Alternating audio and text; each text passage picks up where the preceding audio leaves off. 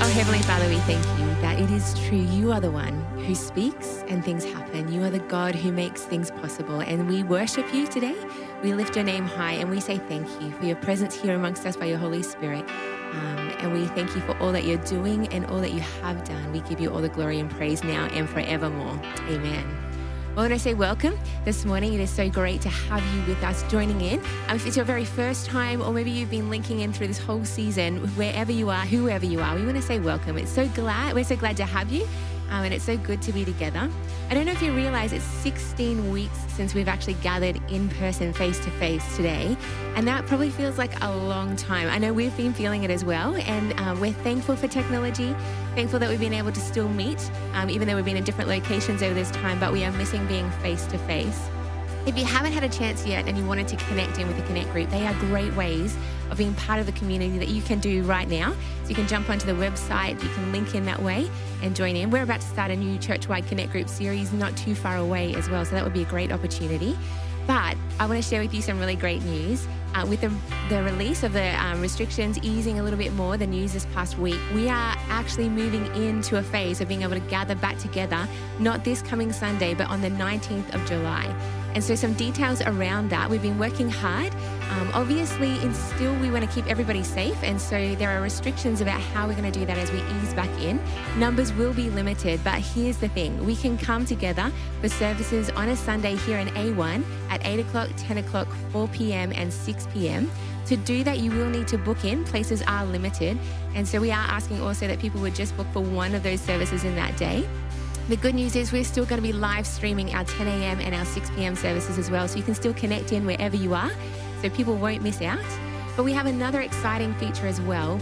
In our A two auditorium, we are going to be trialling a very new kind of service for families. So if you've got children who've been in our junior buzz or Sunday buzz groups or even younger than that, you can join us in A two um, as we do a family-style service, some features for the kids. There'll be some interactive parts as well that we'll be doing, engaging with the Bible as a whole family as well, and some talks for the adults while the kids will have some activity sheets to work on. So you can join in with us. You will need to book in for that as well.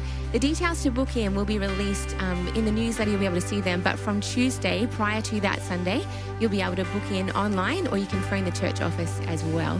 So we're really looking forward to gathering together as it um, restrictions are easing as well. Something else we're looking forward to is this Thursday night we have our Unify. We did one a little uh, while ago, and we all jumped on Zoom as a whole church and we gathered together, sharing some of the exciting things that God's been doing as well as the things that God is calling us to. And so we have another Unify Zoom gathering this coming Thursday night, seven thirty p.m. You can have a look at the website for the link um, in the online calendar just to jump into Zoom, and everybody is welcome to do that um, to find out what God's doing and to encourage one another, and also just to be excited about how we'll be gathering back together again very soon. So that's this Thursday night. We have a church meeting coming up on Sunday the nineteenth of July as well for all of our church members and others who are interested in finding out some of the faith-stretching things that God is calling us to as we move into this next year ahead. And so you just want to pencil into your diaries and find out some more details about that as well. The last thing I wanted to mention as part of our service this morning, we are going to be sharing in communion at the very end of our service. So I wanted to let you know that in advance, um, in case you want to grab some bread and some juice or some other elements that you might have at home that you can get um, prepared and ready for that as well. But we want to move into some prayer, and we just wanted to say, um, say an expression of sympathy actually this morning, because Nick and Marnie Meredith, um, Nick's mother passed away just recently, and we wanted to let you know, Nick and Marnie and Zach, uh, Jack and Zali as well, that we are just thinking of you. We want to send our love to you guys at the moment and pray for you to know God's comfort, um, really especially at this time. So we're going to do that right now. Heavenly Father, we thank you so much for your love for us. Thank you for your care as well. And we do actually right now just think of Nick and Marnie, Jack and um, Zali and their whole extended family as well, just on the loss of, of Nick's mum. And we pray that they would know that the God of all comfort, which is who you are, would comfort them. You would surround them um, with your love, that they would feel your presence in a really tangible way and know um, just, yeah, your help in this season as they mourn. Um, and your comfort in a really special way as well. We think of others right now um, who are struggling in the midst of this season with lots of different um, situations and circumstances, and we just pray, great God, that you would be their support, you would provide, you would help, um, and that you would bring comfort as well to those who are struggling at the moment. We think of those who are unwell as well, and just want to pray um, that you would be moving and helping people on their behalf as well. For Melissa and for Jesse, we pray particularly for them right now, God, that you would work in great power in Mel's body. Uh, you'd be with those doctors as they are helping, and that that treatment would be really effective. Uh, we think of uh, David as well, and pray, Father, just for um, recovery and um, just your hand upon his body um, post the surgery that he's had, and for the upcoming surgeries is coming as well. Just be near him and Sarah and the whole family as well, God. We just commit them to you. And for others who are just with ongoing needs as well, may they just know that you are a God who sees us, you're a God who's with us, you're a God who is for us. And we just want to give you all the glory and praise today, and thank you that you are moving and acting on our behalf. We pray all of these things in your name. Amen. We're going to continue in our service now. We're going to hand back to the team as we um, sing another song and prepare our hearts um, to open up the Bible together. How great is it to worship, Lord, together this morning, um, and to know that he's for us and he's with us and that he loves us. And that's actually what we want to do now as we come now to open up the Bible and to hear more about God's character, Um, more about his goodness. And so it's my great joy to introduce Nathan to you this morning, our senior pastor, who's got a great word from God for us. Well, thanks, Trish. It's uh, really great to be sharing with you this morning. Recently, I heard the story of a pastor who at the end of a church service invited people to come forward if they wanted someone to pray for them. And about midway through the line of people stood an imposing, intimidating-looking man. And when the minister asked about his prayer request, the burly guy said, "Reverend, I need you to pray for my hearing." The pastor quickly placed his hands over the man's ears and prayed fervently for restored hearing. And when the minister finished praying, he looked the man squarely in the eyes and shouted above the worship band, "How's your hearing now?" To which the man loudly replied, "I don't know yet, preacher. My hearing isn't until next Wednesday at the courthouse." Uh, a funny story, but you know, it highlights the fact that all of us are in need of redemption. Pastors included, in fact, especially pastors, we need it. We are all in the same boat, and we're going to see this clearly through the message today. And today we're in the final week of our series, Redeeming Love, looking at the book of Ruth. And today we come to the climax of this love story. The ending of all endings. It's very romantic. It involves a wedding and, and a baby as well. So uh, it's really exciting. Guys, tune in. Stick with us for this last part of the story as well. Let me give you a quick recap, particularly if you're just linking in for the first time today. The curtain opens, Ruth chapter one, on Naomi and her husband Elimelech and their two sons. They're journeying from Bethlehem to Moab because there's been a famine in Bethlehem. When they get to Moab, first uh, Elimelech dies suddenly, and then Naomi's two sons, they also die, and she is left with two Moabite daughters-in-law, Orpah and Ruth. She begins to go back to Bethlehem because she hears news of food and blessing there. Orpah stays in Moab, but Ruth commits herself to stick with Naomi. And so Naomi walks back into Bethlehem bitter. She is a woman with deep hurt. She's lost everything, lost everything that she loves, and has come back with nothing, or at least she thinks she has come back with nothing. And the next day we see Ruth going out into the fields and finds herself in the fields of Boaz, the knight in shining armor. He takes to her, he protects her, provides for her, sends her home in the days to come with plenty of grain, enough grain to last the whole year ahead. And the two main problems that we've seen in this book are that these two ladies, they are widowed, childless women in, in ancient Israel culture. And this means that they need food, provision of food, and they need a family. It was the curse of all curses to not have an heir for your family line to die out with you. And so the picture is they're in need of these two, these two things, food and family. And in Ruth chapter two, the need for food was met. Ruth finds herself day after day working in the fields of Boaz. But the problem is week after week after week in the fields, um, Boaz is still doing nothing to pursue her. So Naomi, Ruth's mother-in-law, takes things into her own hands, and she comes up with a plot we saw last week. And Ruth proposes marriage to Boaz on the threshing floor at night. And Boaz is humbled by this, and they stare looking up at the stars together from the threshing floor. But then Boaz breaks the news to her that there is actually another guy who has the right to marry Ruth before he would. And it's this big letdown. It's like the wind just comes out of our sails in this very romantic scene. And you get to the end of chapter three and the curtain closes with Ruth and Naomi um, sitting there waiting to see what Boaz is going to do. God has answered the need for food. Now, how is he going to answer the need for family? That's where we pick up the story here in Ruth chapter four today. Verse one, it says this. Meanwhile, Boaz went up to the town gate and sat down there just as the kinsman redeemer he had mentioned came along. Boaz said, come over here, my friend, and sit down. So he went over and sat down. Okay, we're going to pause here for a moment. There is a key term here, the term kinsman redeemer, or your version might have guardian redeemer or family redeemer. We saw this term back in chapter two and then in chapter three. It's two words in the English, but one word in the Hebrew. The picture really is twofold. Firstly, kinsman here means nearest adult male relative, the, the nearest of kin to someone. Today still, if you're filling in a form, sometimes it'll ask you to fill in your nearest of kin.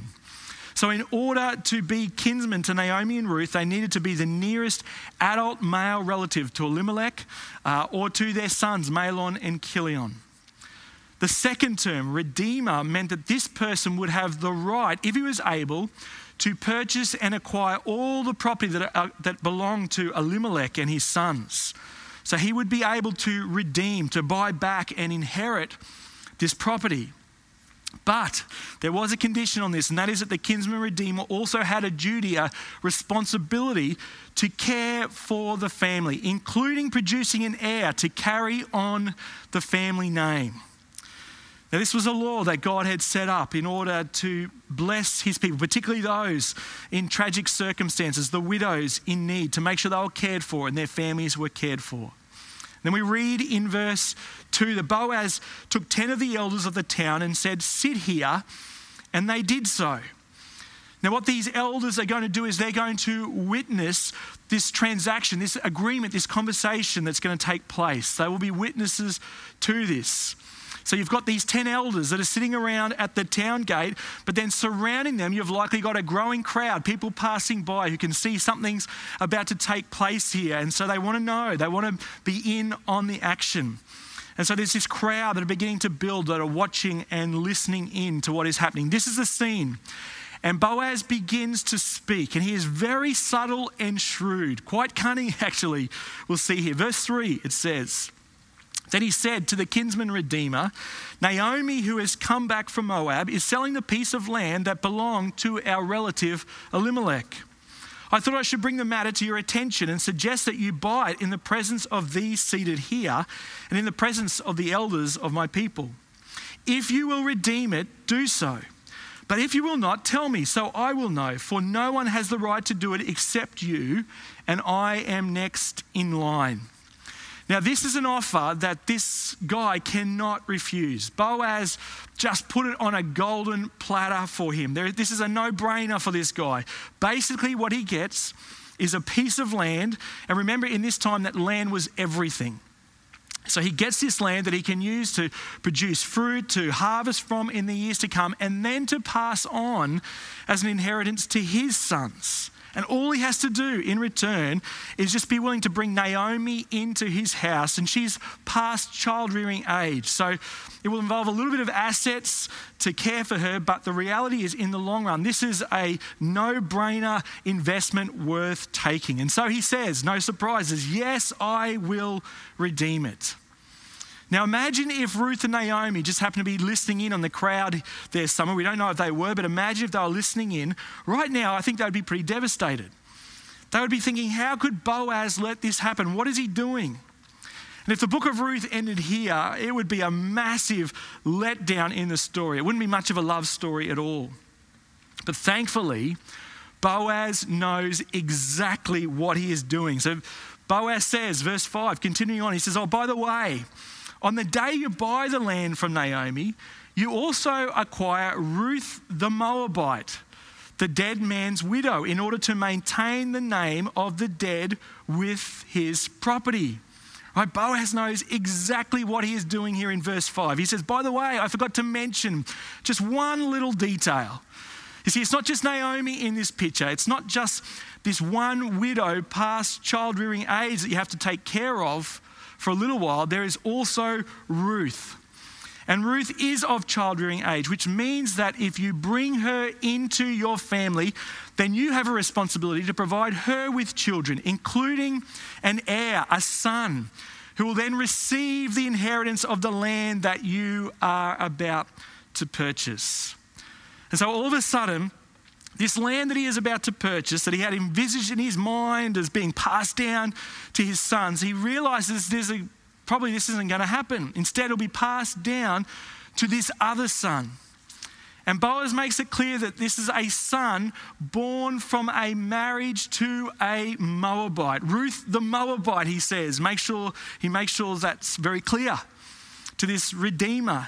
And he'll You know, highlight to him, do you remember the whole group of people that caused twenty-four thousand Israelites to be struck down one day because of what Moabite women were doing? Well, yes, she is one of those. That's who Ruth is. And I wanted to make sure that this came to your attention. Just a little detail, Boaz says. Would that change anything for you? Boaz knew exactly what he was doing. He's being here really as wise as a serpent and as gentle as a dove. That was the instruction that Jesus gave to his um, followers, to the twelve as he sent them out in Matthew chapter ten. And it's this principle in scripture we see, in fact, of being subtle and shrewd as Boaz is doing it here. And I want to mention this to you because perhaps you are tuning in today and you are facing a, a difficult negotiation in a work situation or maybe in a family situation. And you know the decisions that are being made are, are not right or heading in the wrong direction. And I want you to see this principle because often we are faced with complex situations and sometimes we are called to respond in this way. This is not about acting dishonestly. God always wants us to act with integrity.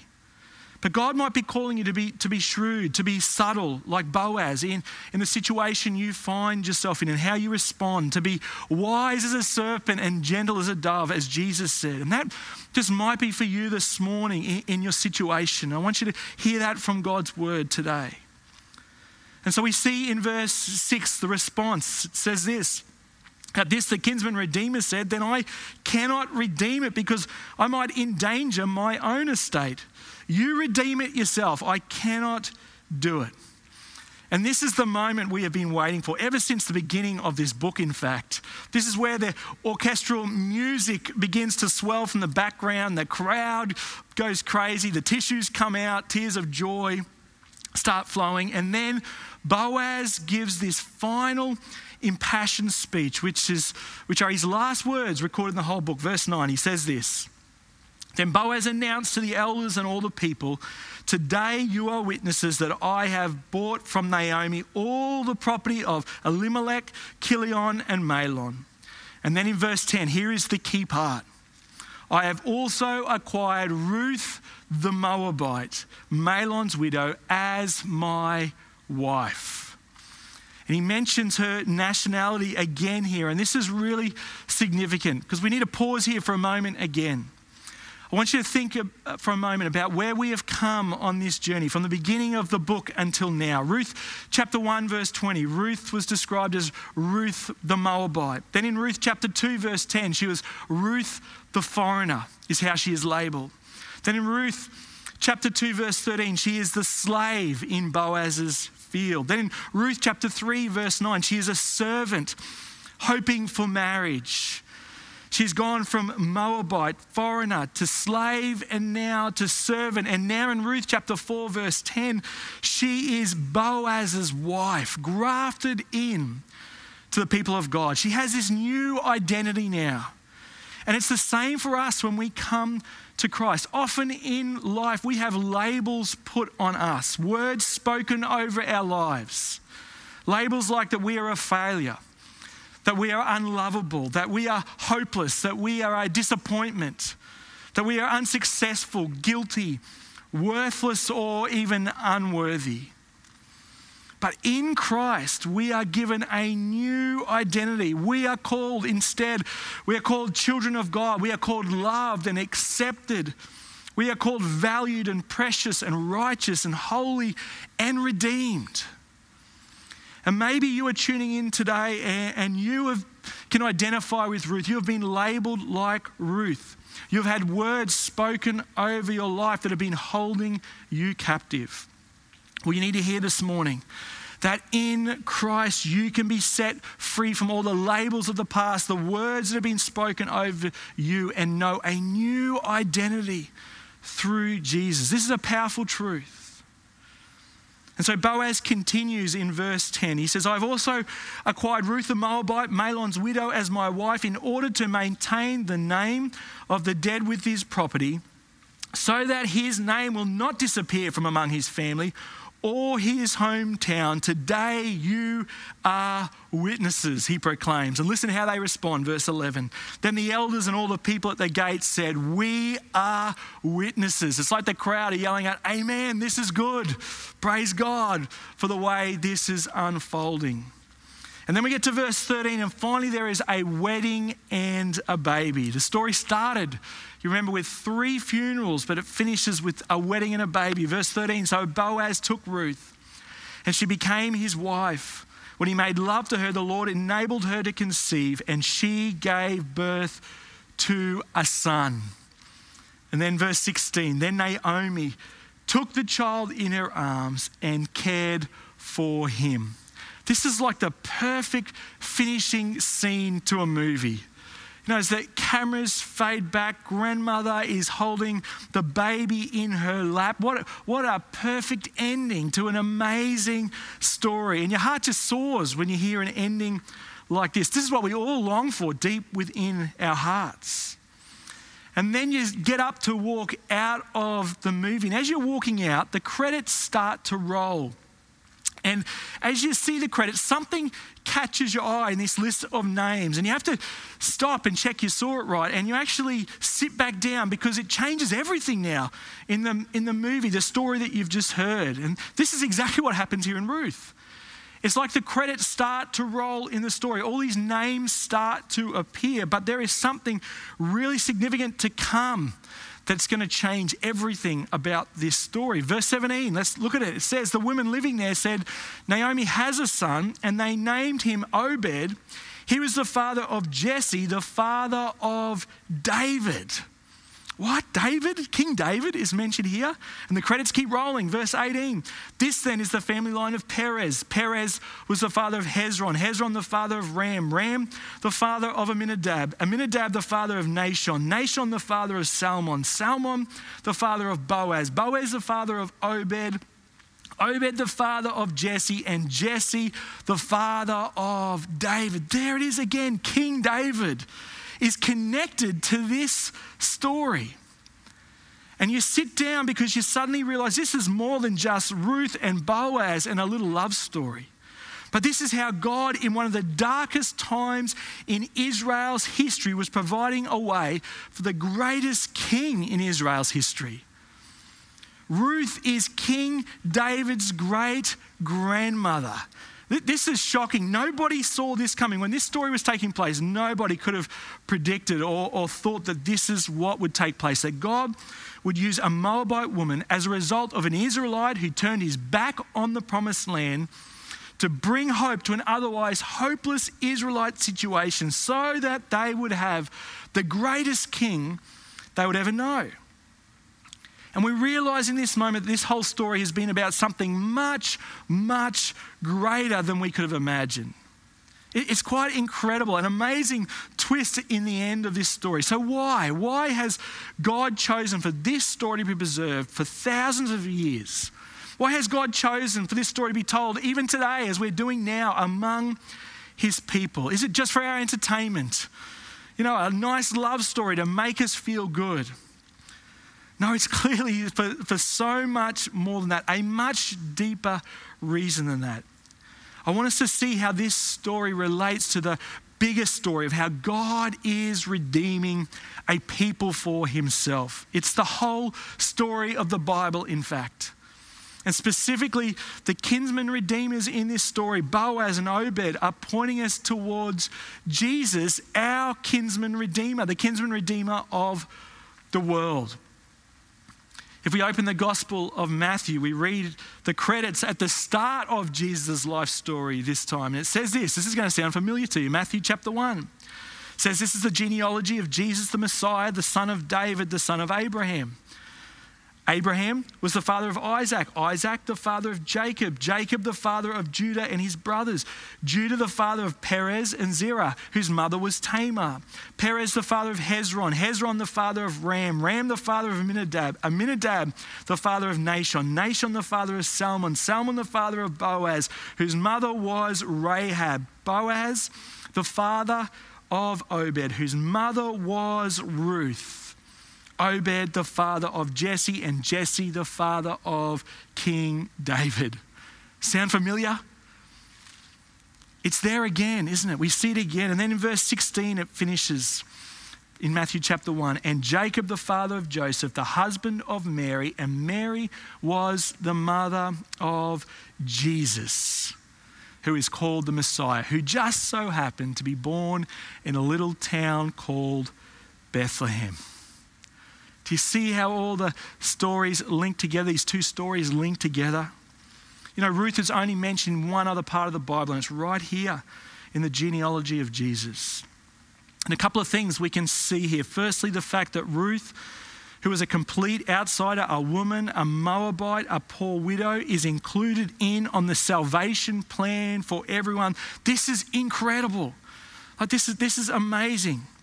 But what we see is that she is not the exception to the story. When we read Jesus' genealogy in Matthew one, Ruth is not the odd one out here. Jesus' family tree is a story of grace upon grace. In there, we read about Judah and Tamar. Now that is a story of God's grace. Judah plotting to murder his brother, incest in, in the relationship there. And not just forgiven, but accepted into God's family and included in on his eternal plan to bring salvation to the world. We also saw in there Rahab the harlot, a Canaanite prostitute. Again, a story of God's grace, not just saved, but accepted into God's family and included into his eternal plans to bring salvation to all people.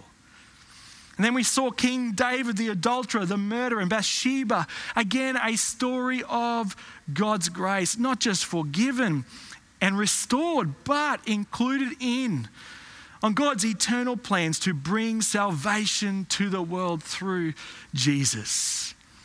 What are all these people doing in Jesus' family tree? Surely you'd try and skip over them or hide them somewhere.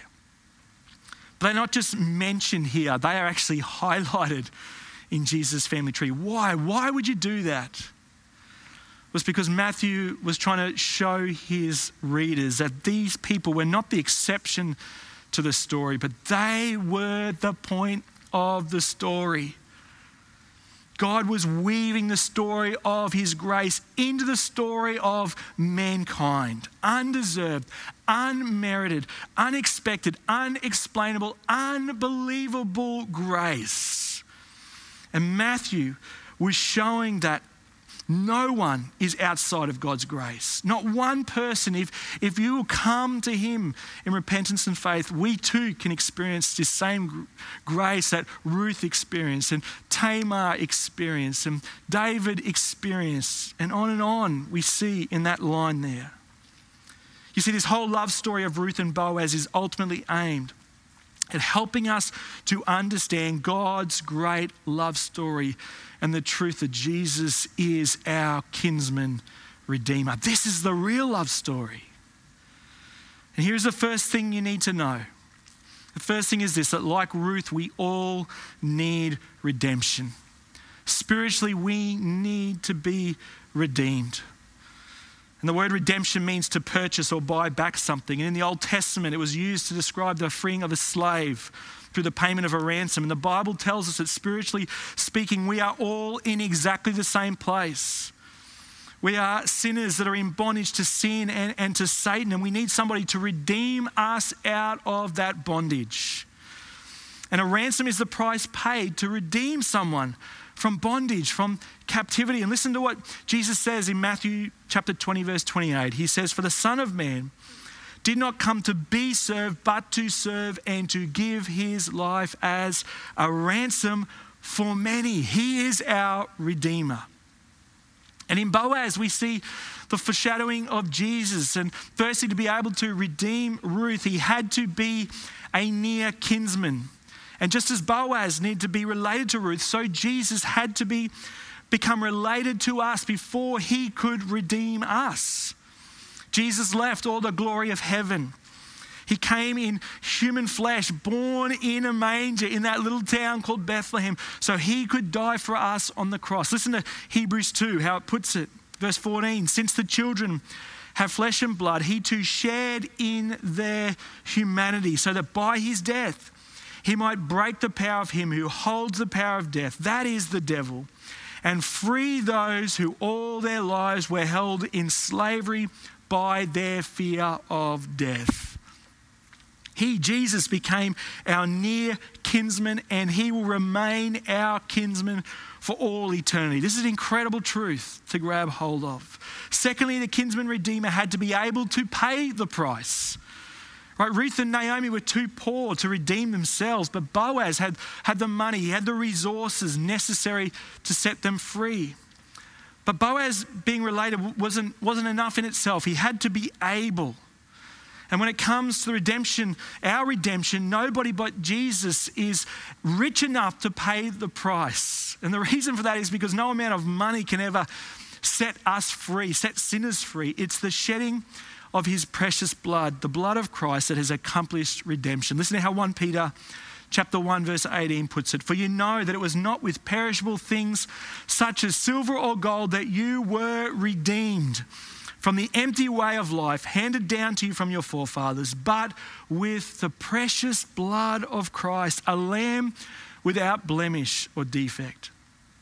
Jesus is able to pay the price for us because he lived a sinless, perfect life, a life we could never live. And only Jesus is able to redeem us. No one else can. It's in Christ alone. The third thing is this, the kinsman redeemer had to be willing. This is a third qualification here. In chapter four, we've seen that there was a nearer kinsman than Boaz, but that he was not willing, not willing when he knew what was involved, what the costs would be. And it's really clear in this passage that in no way was Boaz obligated to redeem Ruth or to marry her. So why did he do it? Well, it was out of love. It was because he loved Ruth. Again, this picture of this chesed love, this unconditional, self-giving, sacrificial love. You see, the nearer kinsman had the money, but he was not willing. He was worried, in fact, that it would jeopardize his own inheritance. But just as Boaz acted out of love, so Jesus acted completely out of love because we are his and he loves us. And like Boaz, Jesus wasn't concerned about jeopardizing his own inheritance. Instead, he made us part of his inheritance, is what we read in the scriptures. And finally, the kinsman redeemer does all the work. Once Ruth had come to her redeemer, Boaz, and submitted herself to him, what did she do from that point on? Well, she just waits. She, she actually does nothing. Boaz does all the work from that point on. And likewise, our redeemer, Jesus, does all the work in our redemption. Jesus' redemption for us is a free gift. Ruth couldn't do anything, even if she wanted to. And similarly, we can't do anything. And I want you to see here that there is a big difference between religion and redemption. Religion is all about what we do, but redemption is all about what Jesus has done for us. This is the good news of the life-transforming message of the love of Christ. He has come to redeem us. And here is the most important point of the whole of the book of Ruth, and it's this. It's the truth that you need to be redeemed, that I need to be redeemed, and that you need to place your faith and trust in your Redeemer, just as I do. And that Redeemer is Jesus.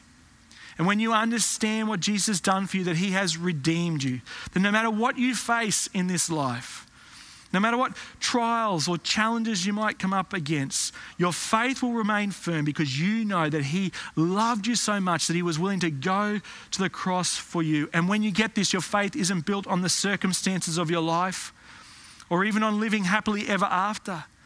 It's built on the truth of the good news, of the message of the gospel, the knowledge that ultimate victory has been won through Jesus. And no matter what life holds, your eternal future is secure, and one day you will live happily ever after. And as I reflected on this final chapter in the story, the words of Job came to mind. And it, you know Job's story, experienced great suffering and loss and many trials, trials and challenges, but he proclaimed these words in Job chapter nineteen, verse twenty-five. He said, "I know that my Redeemer lives, and that in the end he will stand on the earth.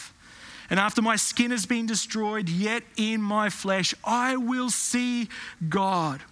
I myself will see him with my own eyes, I and not another. How my heart yearns within me." What powerful words of truth and assurance. You see, just like the book of Ruth, when God writes the last chapter of your story, it always ends well. And so today, as we close, we're actually going to come and share in communion together. And in communion, we actually remember the price that was paid for us by our Redeemer. And we also give thanks for the fact that um, he has come and revealed his incredible grace to us. And also the truth that our Redeemer lives, that he is alive, that he is victorious, and we can be in relationship with him. And so I want to invite you just to join with us as we share. I can't think of a better way to finish this series and to share in communion together, and particularly this chapter today. So if you've got some bread and juice, you might want to get that ready. But while we're getting ready for this, I do want to say to you, maybe today you've been tuning in and you can identify with Ruth. You feel like, yes, I'm one of those people. I feel like I've had a, a label put on me.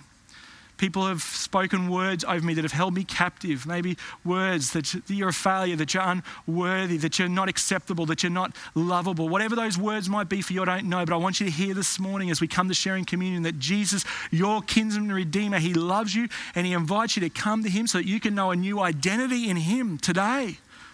You can have his words spoken over your life, that you are loved, that you are valued, that you're accepted, you are precious in his sight, that you have been, can be made holy in him today. You can know that. Or maybe you're tuning in and for you, you've thought it's always been about religion, about what you have to do, but you've heard today that actually it's about redemption, about what Jesus has done for you. In the same way, I want to encourage you. If you have sensed the Spirit of God speaking to you, you too can come in repentance and faith and know what it means to have Jesus as your kinsman redeemer, not based on what you do, but on what he has done for you on the cross. That might be for you today particularly as well. And maybe today you need to understand that message of this unbelievable, unexplainable grace. You thought, well, I'm, I'm too far gone. How can God rescue me, redeem me, bring me into his family? I want you to hear the message from this story of Ruth and Boaz of God's incredible grace, that not one person is beyond the reach and the power of God's saving love and his grace today. And so if that's you this morning, if you sense God speaking to you, I want you to encourage you right now to respond in faith to Jesus, your kinsman redeemer. And you can do that by simply clicking on the link on the whatever platform you're, you're watching on there, the one that says respond to Jesus. Click on that link right now. I want to encourage you to do that as a step of faith, responding to Jesus. And he's calling to you today so that you can know this truth in your own life. You can know this experience of this relationship, this incredible love story that God wants you to bring you into as well. And I want to encourage you to do that right now, to click on that link as we're going to share in communion together. You do that now. And I want to pray as we come to share in this meal together. Let me pray. Heavenly Father, we thank you. Thank you for the, the book of Ruth. Thank you for this message of your incredible, redeeming love and your amazing grace. Lord, we are so blessed to know this. Thank you, Jesus, that you are our kinsman redeemer, that you have won it for us on the cross. And so now as we share in communion together, we worship you, we praise you, we thank you. And for those maybe now just responding to you, Lord, bless them, I pray. Fill them with the love and joy of, of your presence, your nearness, the power of your Holy Spirit, I pray in Jesus' name. Amen. On the night Jesus was betrayed, he took the bread and he broke it and he said, "This is my body which is given for you." And so I want to invite you now, just in these moments, just to take the bread and to eat it as we give thanks in these moments together, moments of worship. Just take the bread, eat it, and give thanks for his sacrifice for you, the price that he paid for you.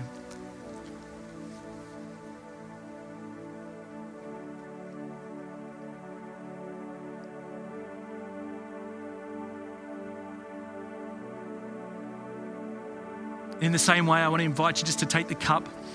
Um, Jesus took the cup and he said, this cup is the cup of the new covenant, my blood shed for the forgiveness of sin. His precious blood paid the price for us to set us free. Let's drink together now as we give thanks and worship him in our hearts.